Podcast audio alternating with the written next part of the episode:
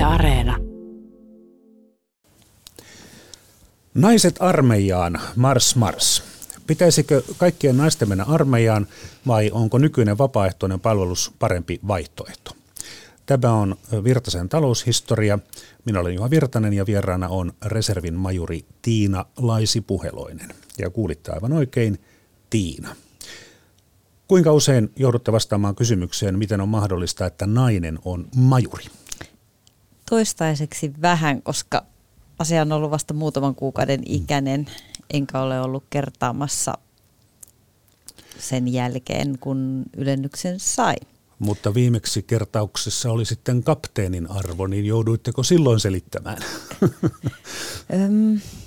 No en oikeastaan. Että kyllä naisia rupeaa olemaan jo kapteenin arvossa ja varsinkin eihän, jos on uniformu päällä, niin eihän siinä erota, että onko reservin upseeri vai sitten ammattiupseeri.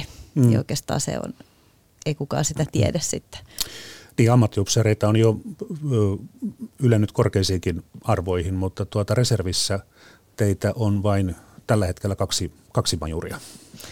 Kyllä, kyllä. Minä olen niistä toinen ja oikeastaan mä olen se ainut, kuka on pelkän reserviupseerikoulutuksen pohjalta saanut sitten reservimajuri ylennyksen.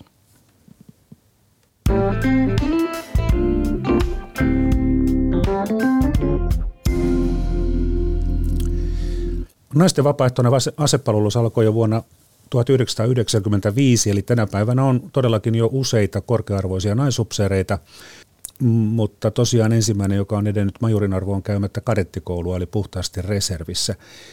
Miten tuo reservissä yleneminen majoriksi, tuo polku on ollut mahdollinen? Pohjana on reserviupseerikoulu, jonka kävin Haminassa 1996. Ja sen jälkeen erilaiset reservin upseeritehtävät on vienyt eteenpäin. Ja päinvastoin kuin usein luullaan, ylennyshän ei ole mikään palkinto, vaan se liittyy siihen reserviläisen tehtävän puolustusvoimissa. Ja kun tulee laajempia ja vaativampia reserviläistehtäviä, niihin liittyy usein sitten korkeampi sotilasarvo. Ja totta kai pitää olla suoriutunut niistä reservin tehtävistä hyvin, että vaativampia tehtäviä annetaan. Mm, mm. Tänään puhumme naisten asepalveluksen lisäksi rahasta. Onko reilua, että yli kuusi kuukautta palvelevat joutuvat omalla kustannuksellaan hoitamaan maanpuolustusta? Toki armeijasta saa täyden ylöspidon, mutta sitten nämä palkka- ja yrittäjätulot jäävät saamatta. Ja lisäksi luomme lyhyen katsauksen historiaan, miten armeija on rahoitettu vuosisatojen saatossa. Mutta aluksi, miten kommentoitte tätä tuoretta Yleisradion tekemää NATO-mielipidekyselyä, jonka mukaan 53 prosenttia kansalaisista kannattaa NATO-jäsenyyttä. Vastustajia on 28 prosenttia ja loput viidesosa on kannastaan epävarmaa. No oikeastaan ennen kuin mennään tähän NATO-kysymykseen ja tähän mielipidekysymykseen, niin mä voisin ottaa pienen kopin tuosta raha-asiasta, että, että ylipäätään jos ajatellaan, niin maanpuolustusvelvoitehan on yksi velvollisuuksista, mm. mitä kansalaisella on niin kuin oppivelvollisuus, velvollisuus maksaa veroja. Öm, ja se asepalvelus on tietyllä tavalla kansalaisen panos yhteiskunnan hyväksi. Ja niissä maissa, missä on ammattiarmeija, vastaavan panoksenhan kansalaiset suorittaa aika usein maksamalla veroja. Ja jotta sitten ammattiarmeijaa voidaan ylläpitää, niin, niin, niin se maksetaan sitten tavallaan rahassa se mikä muuten suoritetaan asepalveluksen aikana. Tuota, tietysti jos ajatellaan yksilön hyötyjä, niin kuusi kuukautta voi esimerkiksi tuntua silloin hyvältä ajatukselta ja se lyhyt palvelusaika, mutta sitten jos ajatellaan koko sitä reservilaisuraa, niin onhan se aika sitten pitkä, jos ajattelee vain sitä taloudellista etuutta tai mikä kenties jää palkkatuloina saamatta – ja mä tunnen henkilöitä myös, ketkä ovat sitten jälkikäteen harmitelleet sitä, että eivät ole lähteneet johtajakoulutukseen, vaikka sitten se olisi ollut mahdollista, koska niin kuin sanoin, kuusi kuukautta on aika lyhyt aika ihmisen elämässä. Mutta mitä ehkä tulee tähän nyt näihin mielipidekyselyihin, niin nyt näyttää kyllä siltä vahvasti, että Venäjän Ukrainaan hyökkäyksen vuoksi yhä useammat suomalaiset on on alkanut nähdä Suomen turvallisuutta täysin uudessa valossa. Ja mun mielestä on aika ratkaiseva muutos myös, että valtionjohto on tähän asti johdonmukaisesti sanonut, että esimerkiksi NATO-jäsenyyden hakemisen edellytyksenä on kansalaisten tuki. Ja nyt näyttää olevan hyvin vahvasti siltä, että se kansalaisten tuki alkaa NATO-jäsenyydelle olla aika vahva. Niin, aiemmin kun on tehty kyselyjä, niin Naton kannatus on ollut noin viidesosan luokkaa ja tämä tuoreen kysely tehtiin kolmen päivän aikana, josta ensimmäisenä tilanne Ukrainassa oli vielä rauhallinen ja kahtena muuna kyselypäivänä sitten Venäjä oli jo aloittanut tämän sodan Ukrainaa vastaan. Lienee ihan selvää, että tämä mielenmuutos on tapahtunut juuri Venäjän hyökkäyksen vuoksi. Kyllä näyttää vahvasti siltä. Hmm. Niin tosiaan, siis Suomessahan on sellainen perinne, että upseerit eivät ota julkisesti kantaa puolustuspolitiikkaan. Se on eduskunnan, hallituksen ja tasavallan presidentin asia. Toki upseerilta sitten kysytään näistä asioista suljettujen ovien takana, mutta kun me reserviläiset emme ole ammattisotilaita, vaan vapaita kansalaisia myös sananvapaudessa, niin, niin palataan tähän, tähän, tähän NATO-asiaan, että kyllä vai ei vai ehkä? No, ja minun, miksi? Minun kantani on ollut jo toistakymmentä vuotta tai oikeastaan sen jälkeen, kun asepalveluksen on suorittanut, että ehdottomasti kyllä. Ja toivon, toivon, että meidän poliittisilla päättäjillä on nyt rohkeutta viedä NATO-prosessi maaliin, mikä olisi pitänyt tehdä jo silloin 90-luvulla, kun se ikkuna oli auki. Miksi NATO on hyvä asia Suomelle? No kyllä minä näen, että jos nyt katsotaan tuota Ukrainan tilannetta ja Naton antamia turvatakuita esimerkiksi omille jäsenmailleen, kuinka mm. yksin loppujen lopuksi Ukrainassa tälläkin hetkellä he taistelevat, vaikka onneksi saavat hyvin paljon aseapua ja, ja muuta varusteita ja myös henkistä tukea, mutta se ei oikeastaan auta siinä tilanteessa, kun siellä taistellaan mies miestä tai nainen naista vastaan. Niin, Pelkästään. Euroopassa oli tilanne 1939, että pieni valtio soti yksin ilman muiden apua suurta naapuria vastaan. Mm. Ja tässä tulee mieleen, että eikö historiasta ole mitään opittu. Niinpä. MTS eli maanpuolustuksen suunnittelukunta on tehnyt jo pitkään mielipidetiedusteluja ja mukana on aina semmoinen yksi peruskysymys, joka kuuluu sanatarkasti seuraavasti – jos Suomeen hyökätään, niin olisiko suomalaisten mielestäne puolustauduttava aseellisesti kaikissa tilanteissa, vaikka tulos näyttäisi epävarmalta? Ja vuonna 2021 tähän kysymykseen vastasi kyllä 68 prosenttia, miehistä 79, naisista 56. No nämä luvut eivät ole lähellekään sataa, mutta kun muissa maissa on sitten kysytty kansalaisilta samalla tavalla, niin, niin prosenttiluvut ovat olleet paljon pienempiä, eli suomalaisten maanpuolustustahto on poikkeuksellisen suurta. Mikä on arvionne, reservin majuri Tiina Laisipuheloinen, mistä se tahto kumpuaa? Luulen, että kyllä historian kokemukset on varmaankin tärkeitä sekä yksilöjen yhteisöjen tasolla, miksi, miksi nämä luvut on ainakin eurooppalaisittain poikkeuksellisen korkeita. Ja sitten toinen asia on ehkä yksilöiden kannalta se, että, että halutaan puolustaa sellaista, mitä koetaan itselle ja läheisille tärkeiksi. Ja ehkä tässä, kun viime vuosina on jonkun verran asetettu maanpuolustus ja hyvinvointivaltio vastakkain, niin kyllä, kyllä mä näen niin, että että maanpuolustus ja hyvinvointiyhteiskunta vahvistaa toisiaan. Että hyvinvointia halutaan puolustaa ja kun maanpuolustus on kunnossa, niin silloin myös hyvinvointiyhteiskunnan tulevaisuus on turvattu. Että nämä eivät ole vastakkaisia. Entä tämä Venäjän pelko? Niin. Toisaalta taas, jos Venäjää pelättäisiin, niin eivät ihmiset olisi kenties valmiita asein maata puolustamaan, vaikka tulos on epävarma, vaikka näin on vastattu? Niin en tiedä, onko suomalainen suoranainen sellainen Venäjän pelko viime vuosikymmeninä ollut syynä, mutta ehkä on haluttu pitää sellainen palovakuutus voimassa siltä varalta, että tilanteet muuttuvat. Ja nythän ne on eihän ne välttämättä nyt juuri suoranaisesti Suomen rajoilla on muuttunut, mutta Ukrainassa ja Euroopassa ne on muuttunut aika, aika totaalisesti. Niin ja palovakuutus on siis tämä yleinen asevelvollisuus ja, ja suhteellisen vahva armeija. Ja sitten se olisi vielä turvatumpi, jos olisi vielä se NATO siinä mukana, siinä vakuutuksessa. Kyllä, että meillä ei ole nyt, voisi sanoa tällä hetkellä vielä täysi palovakuutus voimassa, mm. valitettavasti. E, nyt sitten ihan viimeisten tietojen mukaan vapaaehtoisen maanpuolustuskoulutuksen suosio on lisääntynyt jyrkästi Venäjän hyökättyä Ukrainaan. MPK eli maanpuolustuskoulutus on tällainen puolustusvoimiin sidoksissa oleva vapaaehtoisten organisaatio, joka järjestää kaikenlaisia kursseja. Ja MPK kertoo, että nyt Ukrainan sodan aikana ilmoittautumisia on tullut ja tulee viisi kertaa enemmän kuin normaali aikana. Reservin majori Tiina Laisipuheloinen, miten kommentoitte tätä ryntäystä? No minun mielestäni se kuvastaa hyvin paljon suomalaisten maanpuolustustahtoa ja, ja myös tietynlaista yhteisöllisyyttä.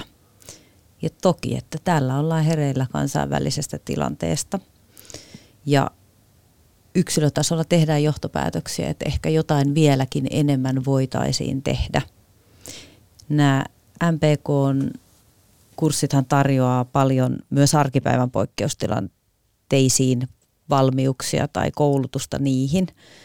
Ja tuota, pitää vaan toivoa, että aktiivisuus pysyisi edelleen sitten tulevaisuudella korkealla tasolla ja myös sitten sinne niin kuin MPK, MPKn suuntaan, että siellä on resursseja järjestää niitä koulutuksia, koska ei, ei sekään ole mikään itsestään, ei sielläkään ole pankissa hirveätä määrää kouluttajia ja rahaa, millä sitä pystytään tekemään, vaan sekin vaatii taas niitä resursseja ja, ja näin. Mm-hmm. Ja, ja toki jos mitä enemmän kansalaiset käy näillä maanpuolustuskoulutuksen kursseilla, niin ne saa myös paljon valmiuksia selviytyä erilaisista poikkeustilanteista omin avuin. Ja silloinhan se on myös niin kuin koko yhteiskunnan etu. Siinä vapaaehtoisessa maanpuolustuskoulutuksessa on laaja kirjo erilaisia kursseja. Osa muistuttaa kertausharjoituksia ammuntoineen, mutta mukana on muun muassa ensiapukursseja, miten liikutaan maastossa – erätaidot, miten selviytyä, jos sähköt menee poikki. Siis nämä sopivat kaikille ihmisille sukupuolen ja ikään katsomatta. Kyllä. Itsekin olen käynyt ennen kuin lähdin suorittamaan asepalvelusta, niin 90-luvun alussa taisi olla jonkunnäköinen sotilaan peruskurssi tai joku tämän tyyppinen. En muista nimeä, mutta sellainen pitkä viikonloppu oli kyllä ennen kuin sitten itse astuin palvelukseen. No tuosta vilkaisen, että MPK järjestää edelleen tämmöisiä kursseja nimeltä Sotilaan perustaidot naisille ja sinne tosiaan voi mennä, vaikkei ole suorittanut asepalvelusta ja MPK kertoo, että sellaiset naiset, jotka sitten asepalvelukseen hakeutuvat, niin mielellään käyvät sen etukäteen, että tässä, tässä mielessä ette ole ainut. Ehkä siitä saa sellaista tuntumaa. Mutta tota, no sitten on kyllä vähän pakko kysyä, että jos nyt armeija käymättömille naisillekin opetetaan sotilastaitoja ja päästetään ampumaan, niin eikö se kuulosta jo militarismilta? No minun mielestäni ei. Ehkä jotkut pasifistit saattavat ajatella näin, mutta minun mielestäni ei. Eli tällaiset erinäköiset maanpuolustukseenkin liittyvät kurssit, niin ne on myös tarpeellisia siviiliyhteiskunnassa, jos ajatellaan selviytymistä erilaisissa häiriöpoikkeustilanteissa ja ensiapuun liittyviä tai maastoajoneuvokurssia tai maastossa liikkumista ylipäätään, niin kyllä ne hyödyttää yksilöitä myös muulla tavalla kuin vaan pelkästään sitten erinäköisissä isommissa poikkeustilanteissa. Useimmista moni ajattelee, että on vain kaksi olosuhdetta. On, on se sota ja rauha, mutta siinä välissä on kuitenkin paljon erilaisia enemmän tai vähemmän normaalioloista poikkeavia tiloja. Ja ehkä helpoimmillaan joku semmoinen muutama minuutin sähkökatko. Sitten on jo vähän vaikeampaa, jos hanasta ei tule vettä tai ei tule siis juotavaa vettä. Hanasta yleensä Suomessa tulee vettä, mutta aika ajoin on semmoinenkin tilanne, että vettä pitää hakea jostain muualta tai sitä pitää keittää. Niin todella tilanteita, jotka eivät liity sotaan eikä välttämättä edes maanpuolustukseen, vaan yhteiskunnan toimivuuteen, niin näissä tilanteissa tietysti yksittäinen kansalainen voi itsekin tehdään aika paljon varaparistoja radionsa, pitää kännykän varaa kun täytänä kynttilöitä ja tulitikkuja, mutta miten noissa tilanteissa sitten voisi auttaa itsensä lisäksi myös muita? Ehkä siinä tullaan sellaisen yhteisöllisyyden käsitteeseen ja silloin pitää unohtaa tietynlainen, voisiko sanoa, itsekkyys. Että kun poikkeusoloissa tai poikkeustilanteissa toimitaan, niin mitä enemmän tietenkin tietää, miten toimitaan, niin silloin pystytään myös ehkä heikompia auttamaan erinäköisissä tilanteissa. Ja ylipäätään niin kuin mitä maanpuolustuskäsitteeseen tulee, niin että siihen liittyy hyvin paljon – tai voisi sanoa tämän kokonaisturvallisuus, kokonaismaanpuolustus, että siihen kuuluu huoltovarmuutta, taloudellista maanpuolustusta, sosiaali- ja terveydenhuoltoa, väestönsuojelua, yleistä järjestystä ja kaikkea tämmöistä, että sehän ei ole vaan pelkästään sitä niin kuin, ö, asekädessä toimimista. Mm-hmm. Ja tavallaan jos on maa sodassa, niin silloinhan kaikki ponnistelut pitäisi suunnata sen yhteiskunnan hyväksi tai kaikki, mikä millä tavalla voidaan auttaa yhteiskuntaa toimimaan siinä tilanteessa, niin se on myös maanpuolustusta. Mm. Korona-aikana huomattiin, että vessapaperit loppuivat kaupasta, vaikka sinänsä paperista ei ollut pulaa, mutta silloin jos ihmiset panikoituvat, niin sitten tulee se ongelma. Ja nyt on ollut tämän keväällä 22 Venäjän hyökkäyksestä Ukrainaan, niin tänä aikana huomattu, että Suomesta monista apteekeista on joditabletit myyty sitten loppuun. Eli, eli me, me ihmiset itse luomme ongelmia ikään kuin käyttäytymällä väärin, mutta se lienee ihan, ihan inhimillistä. Eli, Kyllä, tuollaista on varmaan aina ollut. Ja mielestäni silloin onkin tärkeää ehkä viranomaisten mm. viestintä ja tiedotus siitä, mikä on tarpeellista ja järkevää, ettei sitten tällä niin kuin hamstraamisella – aiheutetu, aiheuteta isompaa vahinkoa kokonaisuudelle. Ja tietysti toisaalta se osoittaa, että ihmiset on hereillä ja ajattelee myös itse. Niin, siinä varautumisessa sinänsä mitään paha ole, mutta se voi sotkea sitten muiden ihmisten asiat, jos itsellensä hamstraa kaikkea sitä, mitä muutkin tarvitsee. Kyllä, mm. kyllä. Niin kuin, niin kuin sanoit, että korona-aika, korona kun alkoi osoitti, että ei ne vessapaperit kuitenkaan nyt sitten loppuneet sieltä kaupasta. Eh, reservin majuri Tiina Lainsipuheloinen, olette puhunut maanpuolustuksen CV-pankin puolesta. Mikä se CV-pankki on? No tällaista ei ole vielä olemassa, mutta minun mielestäni, ja tämä ei ole pelkästään minun oma ideani, vaan tätä on vähän pidemmän aikaa tietyissä piireissä mietitty, mutta mielestäni meidän pitäisi, meillä pitäisi olla sellainen tietokanta, johon kansalaiset voisivat päivittää kokonaismaanpuolustukseen liittyviä osaamisia, eli mihin viitattiin tässä aikaisemminkin, mm. että sen ei tarvi olla, että on käynyt kertausharjoituksissa. Ja, ja näin, näitä voitaisiin sitten hyödyntää tarvittaessa äm, erinäköisissä poikkeusolojen tilanteissa, että viranomaisilla olisi tieto. Mulla on yksi ystävä esimerkiksi, hän on jo 60 nainen suorittanut maastoajoneuvokurssia ja tämän tyyppisiä kursseja, niin hän pystyy toimimaan varmasti ihan eri tavalla. Hän tietää, miten maastossa ajetaan ja kaikkea tämän tyyppisiä ja osa puolustusvoimien jopa ajoneuvoja. Hän ei ole päässyt ymmärtääkseni niitä ajamaan, mutta tämän tyyppisistä voisi olla hyötyä ja silloin yhteiskunta voisi vaikka ei ole käynytkään ja suorittanut asepalvelusta, niin sieltä voitaisiin katsoa, että oli se sitten minkä näköinen poikkeusolo tahansa, että meillä on tällaisia ihmisiä, mitkä ovat vapaa-ajallaan itse kouluttautuneet tällaiseen tehtävään tai tällaiseen, niin kun heillä on tällaista osaamista, hei hyödynnetäänpä tätä ja kun tänä päivänä on LinkedInit ynnä muut tällaiset ammatilliset verkostot, ihmiset voisivat sitten itse sinne päivittää ja itse olla niin kuin aktiivisia. Niin tuota, tällainen minun mielestäni pitäisi Suomessa rakentaa. No, oikeat ihmiset oikeisiin paikkoihin. Juuri näin. Mm, ja nopeasti. Ja nopeasti tarvittaessa. Mm-hmm. Varmaan jollain luonnonsuojelujärjestöillä voi olla tällaisia tai jossain, et, et, ketkä esimerkiksi pystyy sitten öljyntorjuntaa tekemään, mutta et se, että se olisi koordinoitu ja se olisi laaja, niin ymmärtääkseni ja tietääkseni tällaista ei kyllä Suomessa valitettavasti ole. Nyt sitten sukellamme historiaan.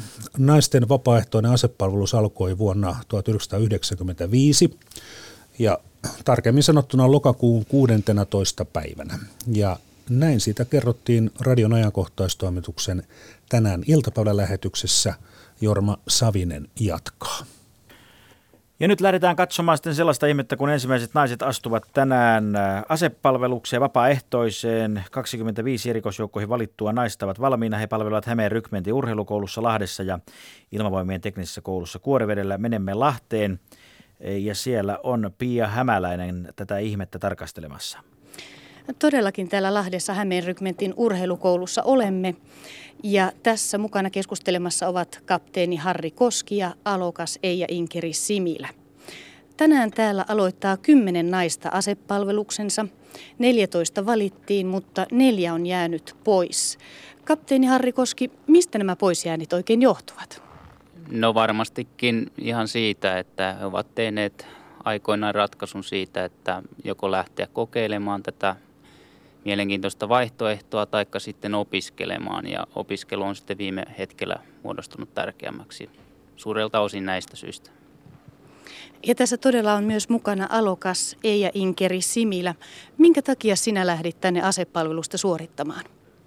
No mulla on ollut pari-kolme vuotta haaveena tämmöinen joku armeijan liittyvä. Että mulla on niin YK-joukot on kiinnostanut aika paljon, että tästä sitten olisi hyvä lähtökohta jatkaa. Edessä on 11 kuukautta asepalvelusta ja olet täällä tiedustelukomppaniassa ja sinusta tulee sitten ää, myöhemmin tiedustelualiupseeri eli alikersantti.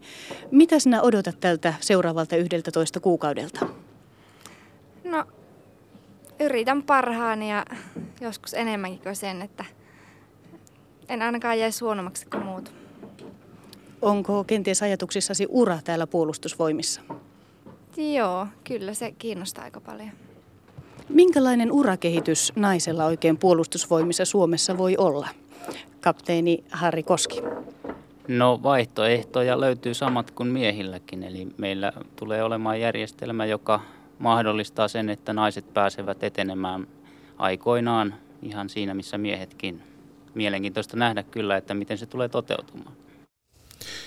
Lahdessa olivat haastateltavina silloiset kapteeni Harri Koskialokas, Eija Inkeri Similä ja toimittajana oli Pia Hämäläinen.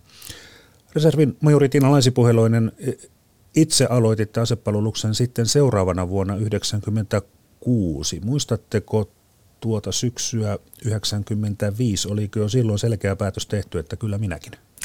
Kyllä, päätös syntyi jo 90-luvun alussa silloin kun tästä asiasta ruvettiin keskustelemaan ja olen tehnyt muun muassa gradun aiheesta helsinkiläisten nuorten naisten asennoituminen naisten vapaaehtoisen asepalveluksen. Muistatte otsikonkin ihan ulkoa, sen verran jäänyt mieleen se gradu. Kyllä. Hmm. Tuota, mitkä olivat omat motivaationne sitten hakeutua asepalvelukseen? Isämaallisuus, mm, halu saada johtajakoulutusta, sitten tuoda se oma panos yhteiskunnan eteen ja ehkä sellainen itsensä testaaminen ja tarkistus, että onko se miesten koulu nyt niin paha paikka kuin, tai niin vaativa paikka kuin oli ehkä annettu ymmärtää. Mutta nämä on oikeastaan hyvin yleiset, kun naisilta ylipäätään kysytään, minkä takia, niin nämä on siellä – yleisemmät, mitä äsken kuvasin. Ja toki myös rauhanturvatehtäviin hakeutuminen, niin se on yksi syy hakeutua suorittaa asepalvelusta. Mm. Ja toki osalla vielä voisi sanoa, että ö, sotilaan ammatti. Miten sitten asepalvelus erosi ennakkoasenteista? Mitä oli myönteistä, mikä, mikä kielteistä? No ehkä myönteinen yllätys oli, että kyllä siellä pärjää, jos on hyvä, hyvä kunto ja olisi fyysinen ja psyykkinen kunto, niin sillä kyllä siellä pärjää ja pereksi antamattomuudella. Tästä on 26 vuotta nyt, niin ehkä aika on kullannut muistoja, että ei se enää nyt ei kyllä ajattele ehkä niitä kielteisiä yllätyksiä. Mä yritin oikein miettiä, että mitä olisi ollut, mutta nyt ei kyllä enää. Nyt on reservin aurinko paistanut niin paljon, että ei enää kyllä muista niitä kielteisiä asioita. Saiko hernekeitokassa valkopippuria? Tuskinpa. No ei sitä kyllä kukaan muu kuin minä syön aina valkopippuria hernekeiton kanssa, mutta armeijassa sitä ei saanut, piti olla omat pippurit. No joo, mutta sitten tuli se vaihe, kun tuli tietopääsystä reserviupseerikouluun, niin miltä se tuntui? No se on ollut mun elämän yksi merkittävimpiä tai yksi merkittävämpi tie, tieto, jos vertaan sitä vaikka kun on päässyt ylioppilaaksi tai saanut tiedon, että on päässyt yliop, korjaan yliopistoon, niin kyllä tämä tietoreserviupseerikouluun on ollut se kaikkein merkittävin. Mm-hmm. No sitten tämä ylennys reservin majuriksi, niin se päivä, muistatte varmasti sen päivän, kun tieto tuli. Miltä se tuntui? No se tuli viime marraskuussa 2021 ja vähän kädet vapisi, että sitä kirjekuorta avasin kotona ja, ja, ja sitten sen jälkeen menin tuota, halaamaan puolisoon ja sanoin hänelle, että nyt minusta taisi tulla sitten reservin majori ja, ja, ää, kyllä sitten ylennyskonjakit siinä juotiin, taisi mennä useampikin. Laki naisten vapaaehtoisesta asepalveluksesta, niin, niin laki astui voimaan vuonna 1995, mutta Tätä asiaa ei päätetty ihan hetkessä. Kaksi vuotta aiemmin asiaa pohtinut komitea oli riitainen ja näin asiasta kerrottiin radiouutisissa huhtikuussa 1993. Pihla Allos. Naisten asepalvelusta pohtinut riitainen komitea jätti mietintönsä aamulla puolustusministeri Elisabeth Reenille. Komitean enemmistö ehdottaa, että naisilla olisi vapaaehtoinen mahdollisuus päästä asepalvelukseen – ja sen jälkeen kouluttautua vaikka upseeriksi. Komitean naisjäsenistä viisi jätti eriävän mielipiteensä. Leena Räihälä. Riitainen komitea jatkoi kiistelyään vielä mietinnön luovutustilaisuudessakin. Enemmistökomiteasta on sitä mieltä, että naisilla pitäisi olla vapaaehtoinen mahdollisuus asepalvelukseen. Kantaa perustellaan muun muassa sillä, että naisten rooli yhteiskunnassa on muuttunut, eikä ole enää perusteltua pitää armeijaakaan suljettuna naisilta. Kun kerran papiksi, niin miksei sitten upseeriksikin. Sitä paitsi monissa muissakin maissa, esimerkiksi kaikissa muissa Pohjoismaissa, naiset pääsevät armeijaan. Naisille armeija olisi kuitenkin vapaaehtoinen, mutta niillä, jotka pienen koeajan jälkeen haluavat jatkaa asepalveluksessa, olisi koulutus- ja ylenemismahdollisuudet samanlaiset kuin miehillä. Tämä on toimikunnan enemmistön kanta. 14 jäsenisen komiteaan naisedustajista viisi on eri mieltä. Eriävässä mielipiteessään he katsovat, että puolustusvoimat ei tarvitse naissotilaita ja pientä erillisryhmää varten ei tarvitse säätää erillislakia. Heidän mielestään turvallisuuspolitiikka on muuttumassa ja naisia yritetään nyt sovittaa erillislailla menneen maailman armeijaan. Suomen keskustaa edustava komitean jäsen Heta Tuominen katsoo, että myös tasa-arvoa käytetään tässä vain keppihevosena. Tämä ajankohta, jolloin koulutettujen naisten ammatteja tippuu, heitä tippuu työttömiksi, niin tämä on sovelias ajankohta kiinnittää heidän huomionsa toiseen kysymykseen ja tällaiseen pieneen symboliseen mahdollisuuteen edetä sotilasuralla. Kritiikkiä on herättänyt myös se, että jos komitean ehdotukset menevät läpi, armeija olisi naisille vapaaehtoinen, mutta miehille edelleen pakollinen. Eikö tasa-arvon kannalta olisi perusteltua, että asepalvelus olisi silloin myös miehille vapaaehtoinen? Näin komitean puheenjohtaja, naisten asepalvelusta kannattava lainsäädäntöjohtaja Kaarina Buure Heklund. Jos miehillä asepalvelus olisi vapaaehtoista, niin se merkitsisi sitä, että Suomessa olisi ammattiarmeija ja se koskee sitten jo meidän puolustusjärjestelmää. Siihen meillä ei ole ollut toimeksiantoa tämmöisen asian miettimiseen katson, että tämä ehdotus on kuitenkin askel oikeaan suuntaan. Mietinnön vastaanottanut puolustusministeri Elisabeth Rehn haluaa ehdotuksiin vielä paljon asiantuntijalausuntoja ennen kuin itse ottaa lopullista kantaa. Tässä on erittäin hyvä pohja jopa kannan muutokselle. Kantani on ollut varauksellinen naisten asepalvelulle, mutta mikäli lausuntokierros vielä osoittaa, että se tukee tätä mietintöä, niin mielestäni minun velvollisuutenikin on sitten viedä tämä asia eteenpäin. Kiitos. Mitä ajatuksia tämä arkisto eniten vuodelta 1993 herätti? Yhteiskunnassa on aina niitä, jotka ovat olleet kehityksen jarruina. Ja sehän kuuluu myös toimivaan demokratiaan, että on niitä jarrumiehiä ja naisia, mutta kyllä se kehitys menee eteenpäin ja hyvä niin tässäkin asiassa. Keväällä 1993 puolustusministeri Elisabeth Rehn tosiaankin vei asiaa eteenpäin ja laki tuli siis sitten kahta vuotta myöhemmin voimaan.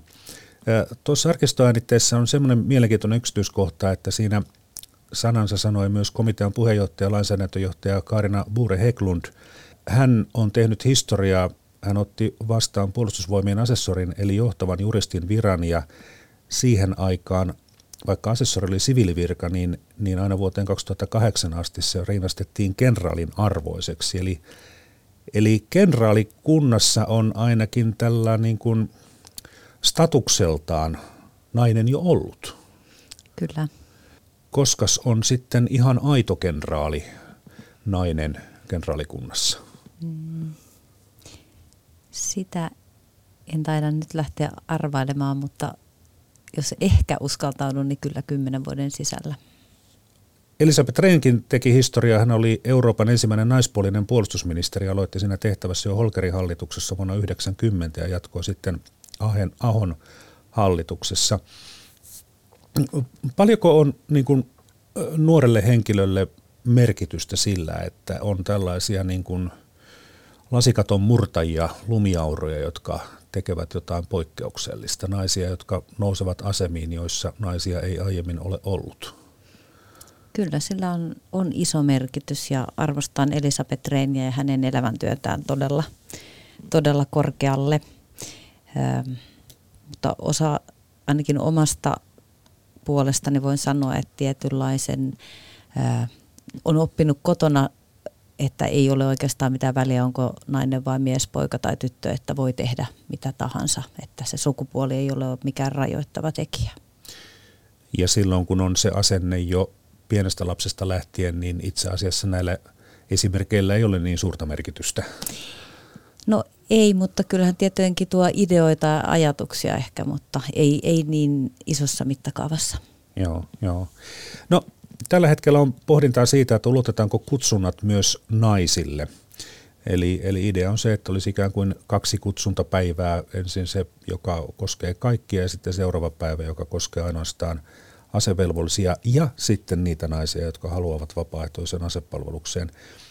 Yllättävää kyllä tämä ajatus ei ollut muuten mitenkään uusi. Sitä ehdotti jo vuonna 2009 silloinen puolustusministeri Jyri Häkämies Hufvudstadsbladetin haastattelussa.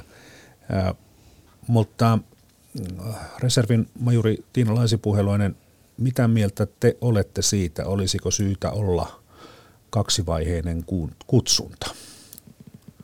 Mm. En näkisi, että sekään on huono asia, mutta mielestäni pitää miettiä, mitkä on kutsuntojen ja niiden eri vaiheissa koko ikäluokan osalta ne tavoitteet, joihin tähdätään. Kun kun on mietitty että, tai perusteltu, että kaikille pakollisissa kutsunnoissa voidaan antaa naisillekin tieto puolustuksesta ja puolustusvoimissa, niin minun mielestäni maanpuolustustietoutta pitäisi antaa enemmän jo esimerkiksi peruskoulussa silloin, kun koko ikäluokka on yhdessä. Ja nyt kun oppivelvollisuus on vielä, öö, miten voisi sanoa, mm pidentynyt. pidentynyt. Hmm. Eli siellä ollaan vähän myöhemmin vielä jossakin oppilaitoksissa, joko lukiossa tai ammatillisissa oppilaitoksissa, niin olisiko syytä ehkä sielläkin tuoda vähän enemmän ö, maanpuolustustietoutta esille? Joo, joo. Siihen silloin tähän, tai siis nyt loppuvuonna 2021 parlamentaarinen asevelvollisuuskomitea loppuraportissaan sitten päätyy ehdottamaan, että kutsuna tulotetaan koko ikäluokkaan – Silloin kantaa siihen otti myös Varusmiesliitto, Varusmiesliiton varapuheenjohtaja Iina Palonen, siis Iina Palonen totesi, että tämä olisi ihan hyvä juttu, että palveluksen suorittavien määrä tulisi varmasti uudistuksen jälkeen kasvamaan. Eli Varusmiesliitolla oli silloin varapuheenjohtajana nainen. Miten nyt nämä termit, varusmies, varushenkilö, varusnainen, mitä käytetään? Vai minulla hakeeko on, tämä vielä paikkaansa? Ehkä hieman, mutta minulla on yleensä tapana puhua asepalveluksen suorittamisesta, että en, en, eikä se, että puhutaan varusmiehistä tai varusnaisista tai henkilöistä, niin sillä on oikeastaan ei ole kauhean iso merkitystä tässä yhteiskunnassa. Kierretään tämä asia tällä tavalla ja itse asiassa käytetään termiä, joka on taatusti pätevä. Edelleen palvelus naisille olisi vapaaehtoista, mutta jos armeijaan tulisi sitten paljon naisia pakolla tai vaikkapa vapaaehtoisesti, niin siitä voisi sitten syntyä uusi tasa-arvo-ongelma. Ai että miksikö, tätä en aiemmin itsekään ajatellut, mutta kuunnellaan mitä komentaja Sami Isolauri vastaa tähän kysymykseen vuonna 2019. Mikäli sitten ulotettaisiin asevelvollisuus koskemaan myöskin naisia, niin me jouduttaisiin valikoivaan asevelvollisuuteen, joka synnyttäisi jälleen uusia tasa-arvoon ja tämän tyyppisiin eriarvoisuusnäkökulmiin, että millä perusteella me sitten valittaisiin ne, jotka tulevat palvelukseen ja jotka eivät tule palvelukseen. Näin sanoi vuonna 2019 sektorijohtaja komentaja Sami Isolauri, toimittajana oli Marianne Mattila. Niin tosiaan, että jos sekä naisten että miesten lähes koko ikäluokka tulisi asepalvelukseen, niin, niin pitäisikö sitten arvalla tai jollain muulla tavalla jättää puolet varuskunnan ulkopuolelle, tai ainakin, ainakin osa? Niin, koulutettavien määrän osalta lähtökohtana pitäisi olla ensisijaisesti ja vain ja ainoastaan puolustusvoimien tarpeet. Jos tietenkin velvollisuus koskisi kaikkea ja kaikkea ei voida tai ole tarpeen kouluttaa, niin tietenkin sitten arpa voisi olla tilastollisesti aika käyttökelpoinen menettely. Ja silloin tietenkin palvelukseen tulisi todennäköisesti niin sanottu normaali jakauma, eli, eli erilaisia henkilöitä. Jos se olisi täysin vapaaehtoista, niin voi olla, että ei löytyisi riittävästi koulutettavia, jota meidän Suomen iso laaja alue ja sen puolustaminen vaatisi. Että kyllä mun mielestä tietty velvollisuuden taso on tarpeen säilyttää. Ja tässä on ehkä hyvä muistaa, ehkä tällaisessakin maailmantilanteessa, mutta ei se verojen maksukaan ole vapaaehtoista, että jos se olisi, niin minkäköhän suuruinen meidän verokertymä tällä hmm. hetkellä hmm. olisi. Niin, kun puolustusvoimilla ei ole tarvetta koko ikäluokkaan, niin siinä mielessä ei ole tarvetta naisten pakolliseen asepalvelukseen. Juuri näin, juuri näin. Ja tietenkin, että jos ajatellaan, että, sitten, että jos se koko ikäluokka jollain tavalla koulutettaisiin ja on ollut aika puhetta tällaisesta kansalaispalveluksesta, niin se ei taas minun mielestäni ole puolustusvoimien asia, koska puolustusvoimien tehtävä on meidän niin kuin sotilaallinen maanpuolustus ja sitten ehkä työ- ja elinkeinoministeriö ja sosiaali- ja terveysministeriö ja tällaisten olisi syytä miettiä, että olisiko siellä sitten sellaisia erilaisia sektoreita, missä sitten – näitä ei ase, aseellisessa palveluksessa olevia koulutettaisiin. Ja toki niin kuin puhuttiin nyt tästä kokonaisturvallisuudesta, missä ää, aikaisemmin, niin ää, toki se, sekin on sitten kustannus yhteiskunnalle, mutta olisiko se sitten sellainen, mikä kannattaisi ehkä maksaa jossain mm. vaiheessa. Niin alussa jo puhuttiin siitä, että on muitakin tilanteita kuin vaan se täysin rauha ja täysin sota. Siinä välissä on tämmöisiä poikkeavia olosuhteita, mutta sitten jos esimerkiksi tehtävänä on vaikka – jakaa vettä jossain kunnassa tai, tai viedä ruokaa vanhuksille, niin, niin se on sitten, se ei ole oikein niin kuin armeijan tehtävä. Ei. Hmm.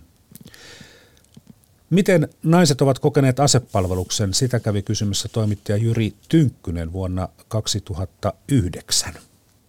Lapin ilmatorjuntarykmenttiin kokoontui tänään 30 nuorta naista Lapin läänin alueelta. Naiset haluavat vapaaehtoiseen asepalvelukseen, kuten Suomessa tekee vuosittain yhteensä puolisen tuhatta naista. Herra Vestiluutantti, arvoisat kutsuvieraat ja hyvät naiset. Tervetuloa valintatilaisuuteen. Me aloitamme tämän sotilaallisesti niin, että... Tasa- Asepalveluksessa naisia kiinnostavat haasteet ja erityisesti johtamiskokemus. Rovaniemeläinen Sonja Pietilä. No minä opiskelen nyt ammattilukiossa ensihoitajaksi, niin minä oletan, että sitten niistä ainakin jos pääsee johtajakoulutuksen, niin niistä johtamista ei jostain sitten hyötyä siellä. Ivalolainen Elina Huotari. No jos nyt johtajakoulutuksen pääsen, niin toivottavasti pääsen sille uralle, eli sillä lailla pystyy käyttämään hyödyksi. Mites kaverit sanoo, kun se ilmoitit, että minä lähden varusmiespalvelukseen? Minä olen ilmoittanut se jo kuusi-vuotiaana, että ne on tottunut siihen. Ja Asepalveluksensa loppusuoralla on jo upseerioppilas Tytti Nikumaa. Rovaniemeläinen Nikumaa sanoo, että armeija antoi juuri sellaista kokemusta, jota hän sieltä hakiken. Tytti Nikumaa. On kyllä tullut niin paljon lisää itseluottamusta. Sosiaaliset taidot on kehittynyt, fysiikka on parantunut. Että on kyllä monta sellaista osa-aluetta, että voi sanoa, että on päässyt eteenpäin. Miten sitten, onko täällä tapahtunut jotain sellaista niin kuin negatiivista, mitä sieltä olisi odottanut? No ei ole kyllä tullut vastaan mitään negatiivista. Että ehkä vähän yllättänyt se, että miten inhimillistä loppupeleissä nykypäivä armeija on miten hyvin täällä huomioon kuitenkin yksilöä. Ja ei ehkä ihan niin fyysistä ollut, mitä alkuun ajattelin tai vähän pelkäsinkin. Palvelusajat ovat nykyään kuudesta kuukaudesta 12 kuukauteen ja totta kai sitten reservin harjoitukset siihen päälle. Mutta alussa puhuttiin jo tästä rahasta ja jankkaan tässä edelleen, että nämä 12 kuukautta palvelevat menettävät sitten ikään kuin kuuden kuukauden verran niitä palkka- ja yrittäjätuloja, niin, niin minusta se ei kuulosta kauhean reilulta. Eikö niille yli kuusi kuukautta palveleville pitäisi maksaa reilua päivärahaa tai kuukausipalkkaa? No tähän voisin sanoa, että olisi ehkä syytä miettiä tällaista, jos se valtion budjetista rahaa tällaiseen löytyisi, että se korvaus olisi hieman korkeampi, eikä vaan pelkästään yli kuusi kuukautta, vaan ylipäätään. Ja mielestäni tässä ö, on hyvä mainita, että, että kun puhutaan puolustusvoimien määrärahoista, niin se on valtion johto, kuka niistä päättää. Ja kun me äänestämme ja teemme äänestyspäätöksiä, niin siinä vaiheessa on myös hyvä miettiä henkilöitä, että ovatko he valmiita satsaamaan Suomessa maanpuolustukseen vai ei. Ja toinen vaihtoehto tietenkin voisi myös olla, että varusmies tai asepalveluksen suorittamisen jälkeen voisi saada esimerkiksi jonkunnäköistä kevennystä tuloverotuksesta seuraavat viisi tai kymmenen vuotta, niin sekin voisi olla sellainen mm yksi taloudellinen helpotus. Niin, se on vähän, mistä suunnasta asiaa katsoo to, toisaalta sitten tämä asepalvelus pienellä päivärahalla, niin sehän on ikään kuin myös niin kuin veroa maksamista yhteiskunnalle. Että jos nyt saisi sitten sen palkan ja sitten myöhemmin armeijan jälkeen joutuisikin maksamaan enemmän veroja, niin sekin olisi vähän niin kuin plus minus nolla. Niin, mä tarkoitan, että saisi veroetua siitä, että saisi huojennusta siihen, että on suorittanut asepalveluksen. Niin, niin. Se on asia, mikä kuuluu tälle siviiliyhteiskunnalle eduskunnalle. Jätetään, jätetään se hautumaan. Mutta historiassa on ollut niinkin, että esimerkiksi kun lähdettiin talvisotaan, niin, niin omat vaatteethan sinne otettiin ja aika moni otti myös omat aseet ja patruunat. Valtiolta sai sitten kokardia, jotkut saivat vyön ja kaikkein köyhimmät sitten, he saivat valtiolta sitten aseen ja vähän va- vaatetustakin, että sitten taas toisaalta onko meillä Suomessa sellainen vahva perinne, että kukin antaa kaikkensa eikä palkkaa kysellä? Jaahas, äh, en osaa oikein tuohon sanoa muuta kuin, että nyt tässä tilanteessa esimerkiksi kun olen seurannut julkisuudessa, niin jotkut omasta, omasta pussistaan käyvät ostamassa erinäköisiä varusteita ja lähettävät niitä Ukrainaan, että ollaan valmiita myös antamaan taloudellinen panos ja sitä kautta jopa naapurimaille. Mm. Nyt täytyy siitä tarkentaa vielä se, että siis olihan meillä Suomessa sota-aikana tämmöinen rintamamiehille maksettiin palkkaa, mutta se palkka meni, palkka meni vaimolle kotirintamalle ja miehet sitten saavat siellä rintamalla pelkän päivärahan ja näin turvattiin perheiden toimeentulo. Mutta se oli hyvin vaatimaton se, se palkka. Naiset otetaan armeijassa vastaan ristiriitaisesti. Tällaisia tuntoja oli vuonna 2009 toimittajana on Silja Raunio. Vasen! Vasen! Vasen! Santahaminan varuskunnassa Helsingissä kaikuvat perinteiset marssikäskyt varusmiesten lähtiessä ampumaharjoituksiin. Myös tamperelaiselle Anu Rohima Myllärille käskyt ovat tuttuja omilta armeija-ajoilta Parolan nummelta. Armeijan jälkeen Mylläri jäi puolustusvoimiin töihin useammaksi vuodeksi liikuntaprojektiin. Kokemus oli enimmäkseen hyvä, mutta miehinen työympäristö asetti haasteita. Mä luulen, että se on aika varuskuntakohtaista. siellä, missä esimerkiksi, jos mä mietin Porin prikaatia ja Säkylää, niin siellä, missä on kansainvälisen joukko, niin siellä jo asennekin on ihan erilainen, siis erilaisuuteen, on se sitten naisia tai, tai muuten erilaisia niin kuin, ihmisiä. Mutta sun täytyy naisena ehkä enemmän näyttää sitä, mitä sä osaat, että sä oot uskottavampi. Kun mä olin lääkintämies siellä koulutuksessa, niin se oli nais yliluutnantti, hän sitten vahingossa sattui ajamaan esimerkiksi autoa, niin peruutti jonnekin pusikkoon tai muuta, niin sitten siinä oli niitä semmoisia mie- miehiä sitten luunnatteita ja muuta, niin he sitten mutisivat, että no katso nyt kun toikin on nainen, niin toi mikä osaa ajaa, että tuommoisia ne just on. Onko aiempina vuosikymmeninä sitten ollut tällaista naisten vähättelyä. Riittää, kun naiset ovat äitejä ja hoitavat kodin naisten osallistumista, osallistumista työelämäänkin. Jotkut paheksuivat aikoinaan ja sama ajattelutapa sitten esti naisilta myös armeijauran, mutta ajat ovat muuttuneet. Kun puhutaan siitä, että aseellinen palvelus on 6-12 kuukautta, niin onko sitten vaara, että osa niistä fiksuimmista ei hakeudukaan johtajakoulutukseen tai erikoistehtäviin? En puhuisi tässä fiksummista tai vähemmän fiksuista, että ikäluokkaanhan mahtuu eri tavalla lahjakkaita nuoria ja kaikille niille löytyy tehtäviä puolustusvoimista. Ja sitä paitsi kun var, varusmiehet varusasepalvelustaan suorittavat sijoitetaan tiettyyn koulutukseen, niin sen pohjanahan on aina puolustusvoimien tarve. Vaikka varusmiesten ja asepalvelusta suorittavien naisten nämä omat toivomukset otetaankin ymmärtääkseni edelleen aika laajasti huomioon. Uskon vahvasti, että johtajakoulutus on edelleen kiinnostava ja siihen halutaan. Ja ainakin kun tv haastatellaan nuoria, niin monet mainitsevat johtajakoulutuksen ja myös erikoistehtävät, kuten sotilaspoliisin. Ja monista tehtävistä on, on paljon hyötyä myöhemmin myös siviilielämässä. Mm. Eli kun aiemmin jankkasin sitä, että yli kuusi kuukautta palvelijoille pitäisi maksaa kunnon palkkaa, niin sitten voidaan ajatella myös niin päin, että erikoistehtävissä olevat ja johtajakoulutuksessa olevat saavat valtiolta ilmaiseksi johtajakoulutusta ja jonkun rekkakortin. Kyllä. Mm. Ja varsinkin esimerkiksi se rekkakortti on ymmärtääkseni aika kallis, jos sitä lähtee suorittamaan siviilissä.